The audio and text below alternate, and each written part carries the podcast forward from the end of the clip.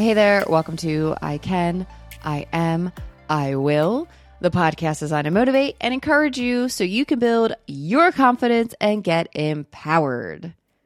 Today, we're going to talk about a very simple fact that a lot of us can tend to forget. And if you forget this fact, you could very well be giving away, or it is very likely that you are giving away your power and you're operating from a place of low confidence. So, we're going to talk about this fact, why it's important for you to intertwine it into your life, and then how you can intertwine it into your life so you can be more confident and feel empowered. That's what we do here. For those of you who are new, my name is Lindsay. With this podcast, we talk about concepts and topics. They're going to help you build your confidence, feel empowered, take healthy risks, and create a life that you will love. Make sure you hit that like and subscribe button. You can contact me, see transcripts of episodes, read articles, and support the podcast at icaniamiwill.com. Before we talk about the simple fact that we need to intertwine into our life if we want to operate from an empowered place, first I want to talk about the difference between fact and suggestion. A fact is something that has evidence and has been proven to be true. A suggestion is an idea or a proposal, kind of like a theory. The fact that we need to operate from in order to operate from an empowered and confident place and that will help us operate from an empowered and confident place is the fact that you can reject the thoughts and statements of others. I feel like that sounds so simple, and it is. It's a simple fact. However, if you really pay attention to it, you will notice at times in your life where you are not doing this. So it's important that we intertwine it into our lives. We have a lot of information coming at us. And the way the information is presented, a lot of times I feel like we will just assume that it's true, that it's a fact. Like if you read an article online and there's a doctor who is quoted, then you just assume that what the doctor is saying is fact. Or if someone says something confidently, then you just assume that it's fact. This can stem from the framing of it. So we see it online. It looks like it's on a legit website and a doctor said it.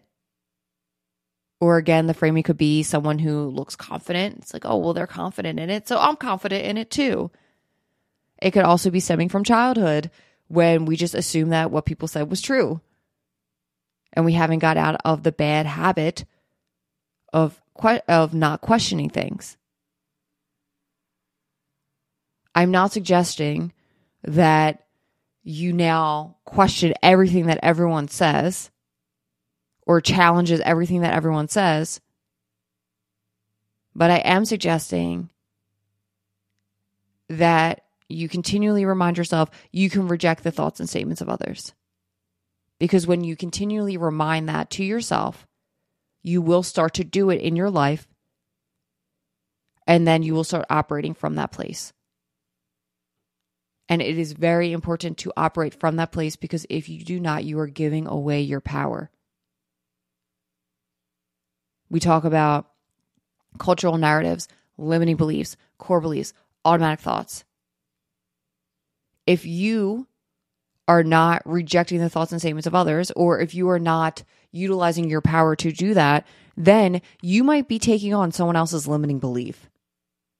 That could limit you in your entire life. It could change the course of your entire life. For instance, I don't know, like any Gilmore Girls out there, Gilmore Girl fans out there.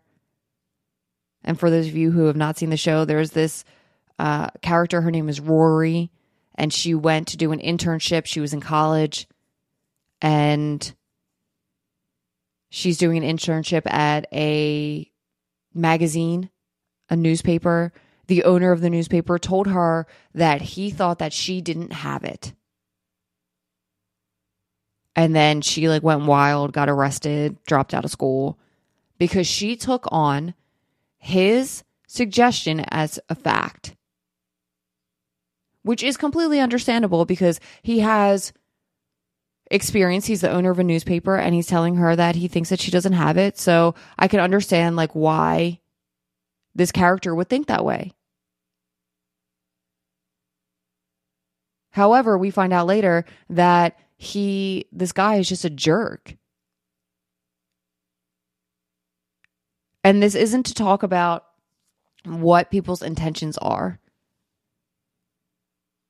A common theme with the podcast I talk about it's not the person's in- intention, it's how you respond to it. Because if you focus on the person's intention, then you're taking yourself away from an empowered place. Of course, yes, you can think about like, hmm, why would they do that? Are they trying to be like malicious? Like, do they not have my best in mind? Like, are they not, do they not have good intentions? Of course, it's good for you to consider that. However, take that focus, switch it back on yourself, and think, do I want to be around someone who doesn't have good intentions? Because it's not about them, it's about you and what you want. Take back your power, focus on you. It's going to build your confidence. Sometimes thoughts and suggestions can come off as cultural narratives that seem to be true. The whole idea that there is like a mantle in the earth of like hot lava, that is a theory. That is not a fact. I mean, are we really going to question it? Probably not. But still, that's you've been taught that in school as if it was a fact. That's a theory. The idea that there is a chemical imbalance in your brain that creates depression and anxiety, that is a theory. That is not fact. Doctors, scientists, pharmaceutical companies with billion dollar budgets cannot prove that theory in over 50 years, but we're operating in this culture as if it's fact. That's just two that I can think off my mind right now. I'm sure there are many others. A lot of us are operating with limiting beliefs. And then other people can be operating with limiting beliefs. And then if we don't reject it, then we can take on that limiting belief and won't limit ourselves. I saw in an article written on, it was like wellandgood.com. And it was a, uh, it popped up in my newsfeed and it was a list eight red flags in a relationship. So I click on it and it was quoted by a therapist. She said that it's a red flag if someone is underly connected to their family. And just think about that. Like think about how how tricky this can be, how these suggestions come in and look as if they are legit. It's on a website that's very popular. It's in a news feed that I look at every day. And there's a quote from a therapist. So you can think like, wow, like this is legit. It's not. She's operating from a limiting belief. And she's operating from a judgmental place. She has some work to do. Therapists are people too. I'm sure she's doing the best with what she has. But it's not good enough. Not for me, anyway. We talked about dysfunctional families yesterday. Due to dysfunctional and complex family structures, we cannot say that it is a red flag for someone to be disconnected from their family. But if you do not reject the thoughts and statements of others, or if you do not at least question it or acknowledge that you can reject the thoughts and statements of others, you might actually like read that article. And if this was right when I left, made the difficult decision to leave my family, I would have read that article. I would have felt shame. I would have felt guilt. It would have broke me down. Now I read it and I'm like, wow, like I'm just sad for the current state of things. And I really wish that we would forego these limiting cultural narratives that are keeping people down. So they can be tricky.